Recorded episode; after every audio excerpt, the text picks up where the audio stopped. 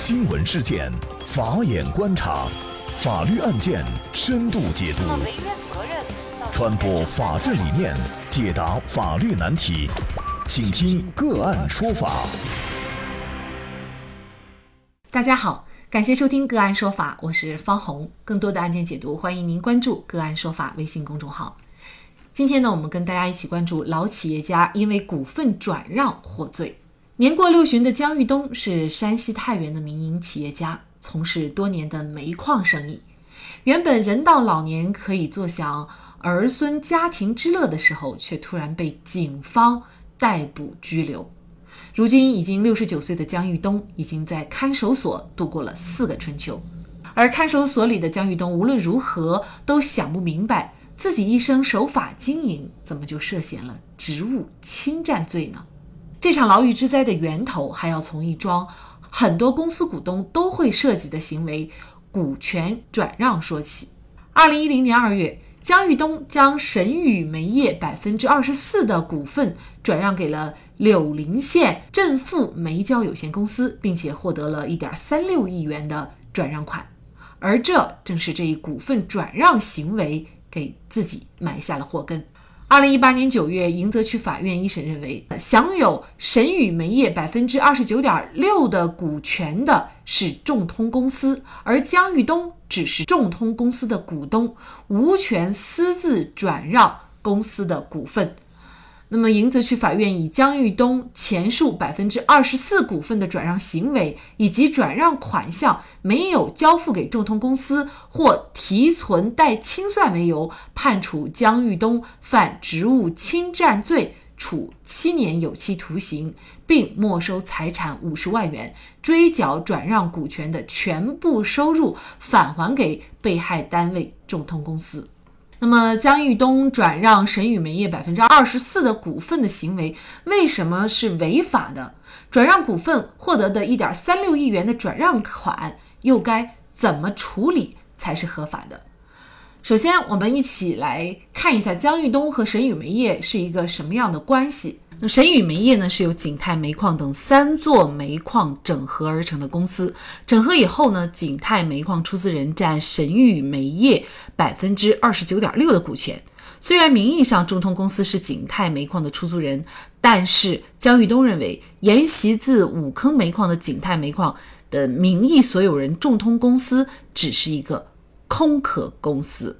那么姜玉东认为啊，众通公司呢其实只是一个空壳的公司，原因是二零零四年十二月，姜玉东就和北京方、邓某等还有重庆方、申野健等三方投资人借用无资金无资产的众通公司承包了五坑煤矿。那么当时呢，姜玉东的股份是占了 百分之三十三。那么在众通公司成立以后的五年以后，也就是二零零九年九月，也就是众通公司的原始的一个股东申野健就把他的 百分之三十三 的股份全部转给姜玉东了。那么至此呢，姜玉东就成为众通公司的大股东，那么另外一方呢是邓某。那么姜玉东作为实际的出资人，将神宇煤业自己应占的股份转让出去，获得了 一点三六亿的转让款，也正是这一行为让他获罪了。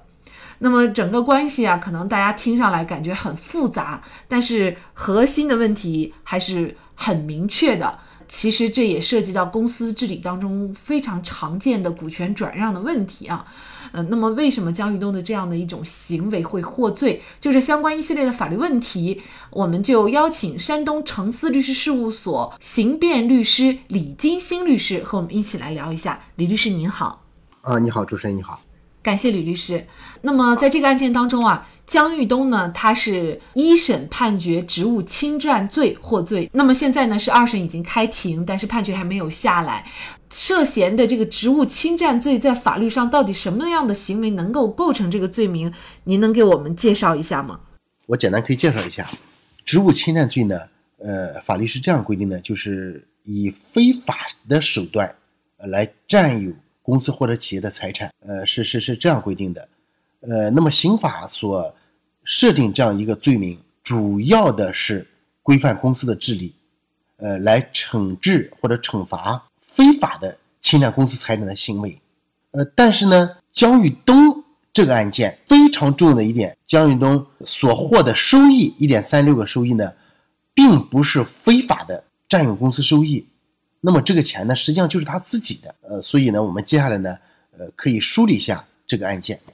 法院认定的是说，姜玉东他私自把这个沈宇煤业的这个股份转让了，然后呢，最后这个钱呢也是进了自己的腰包。那么，呃，对于沈宇煤业这一块，姜玉东他是本身不是沈宇煤业的股东，那么他有没有权利代表众通公司也好，还是景泰公司也好，来处理股份呢？我简单向各位听众朋友来介绍一下这个案子。这个案子貌似复杂，其实脉络上是非常简单的。第一点，这是一个比较常见的借用公司名义来进行个人合伙投资这样一个经营行为。因为大家知道市场经济啊，它非常复杂，有的是一个公司的正规的形式，有的呢公司并不是非常正规，大家只是借公司这个名我们来做一个投资，呃，实际上它就是个人合伙。而本案就是这样。那么第二点呢，本案的姜东和其他人作为公司的股东，但实质上大家按照真正的实际的投资来确认自己在公司当中的股权比例，这个是非常明确的。那么姜玉东也反复强调，我在这个公司里真正的投钱了，章程当中记载的股份是完全不一样的。根据他自己的会计的记载，所有股东每年收到会计报告都能够证明他是绝对的控股，也是实际的投资人。那么第三点，也就是公司他和另一个股东啊，叫邓卫，都签署过协议，相互之间可以转让，也可以对外转让。这就是说，公司的股东已经达成了个合议，我们都可以对外转让。因此，姜玉东基于在这个公司的实际投资，他占绝对的控股，然后股东相互约定可以对外转让，他对外转让了。在这种情况下，他却被判定成职务侵占罪。呃，我们认为呢，这个案子是完全的无罪的案子。我和国内的著名的法学教授徐新老师、刑辩律师徐新老师一块为之辩护。我们对这个案件做了非常仔细的研究。那为什么要把它办成一个职务侵占罪？我们希望二审尽快的能够把这个案件纠正。那么也就是说，姜玉东他所转让的沈宇煤业的 百分之二十四 的这个股份是完全是他自己的股份，也并不代表说这个 百分之二十四 就是众通公司的这个股份。对，这里面有个非常重要的一点，就是所谓的景泰公司它并没有成立，就是景泰公司它没有这样的一个公司，它没有财产权。那么因此景泰公司的权益只能按照实际投资人来确定。我们为了说明这个问题，我们可以举一个例子，比如讲张三和李四两个人要结婚，但是还没有结婚，其他人说如果你们两个人如果你们两个人生了小孩，那我们就会给小孩一百万块钱。但是后来张三和李四根本就没有结婚啊，因此小孩也没有生出来，那这一百万块钱是在这儿了，你说这个一百万元钱归谁呢？能归张三和李四吗？显然是不能归张三和李四的。归谁呀、啊？就是谁投资谁受益，谁拿的这一百万块钱就归谁。本案姜玉东就是拿了一百万当中九十万的人，他卖了，他就成了犯罪了。所以这个案子用这个例子一讲，大家就非常清楚了。景泰公司是没有成立的，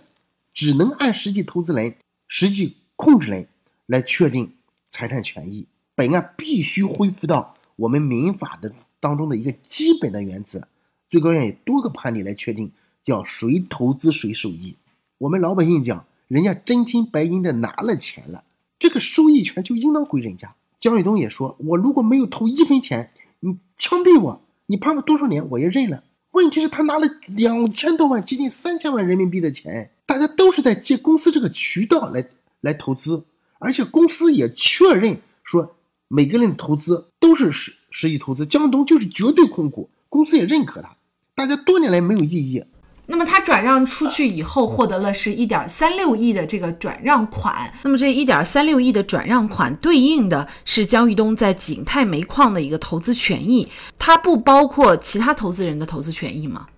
有一点是肯定的，就是姜玉东转让完了给另一个人留的份额足以保证了另一个人的投资回报了，他拿的只是自己的投资回报，就本案没有受害人嘛，所以我们一直向法院反映本案受害人是谁呢？没有受害人。一审法院的判决认定，那么一个呢是认为他的 百分之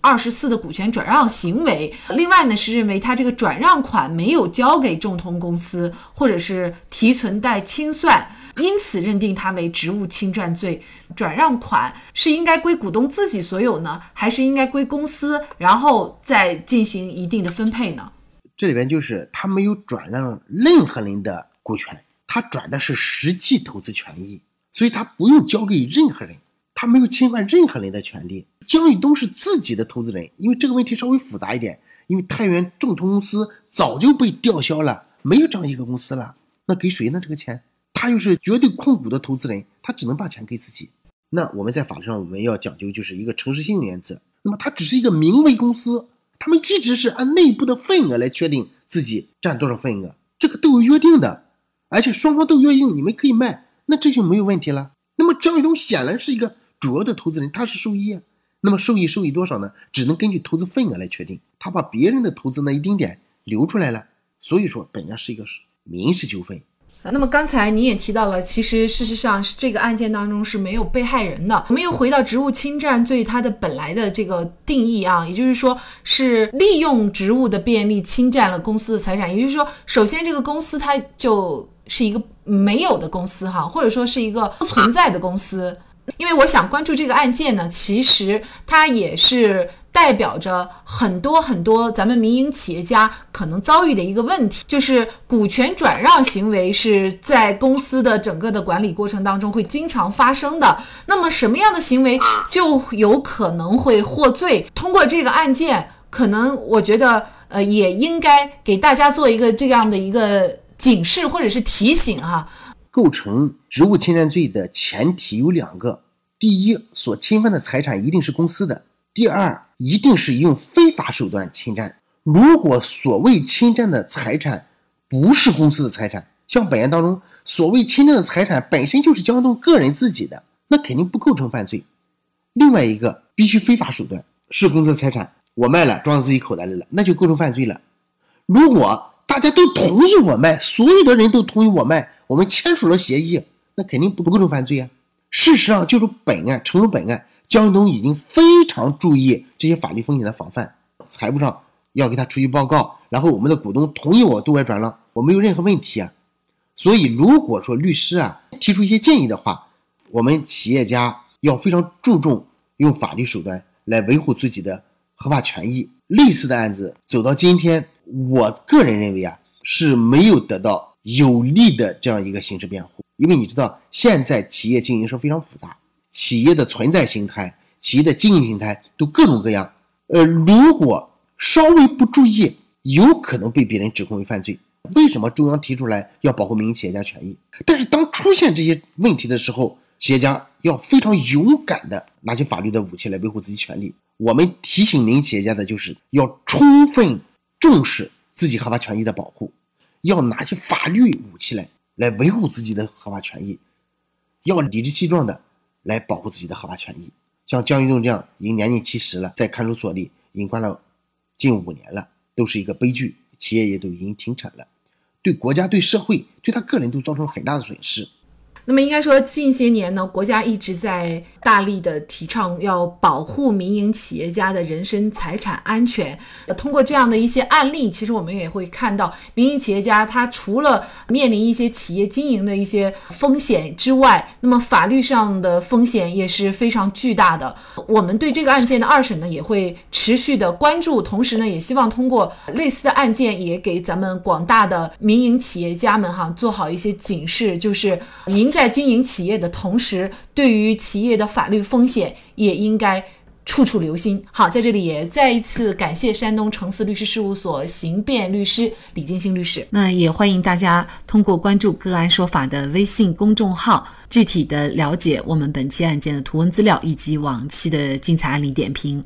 另外，您在生活工作当中遇到一些法律问题，都欢迎您通过添加一五九七四八二七四六七 一五九七四八二七四六七这部电话号码的微信号向我们进行咨询和交流。给大家提供法律问题解答的都是我们节目邀请到的嘉宾了，他们都非常的资深、专业和负责任。感谢您的收听，我们下期节目再见。另外，您还可以通过界面新闻 A P P 收听我们的节目。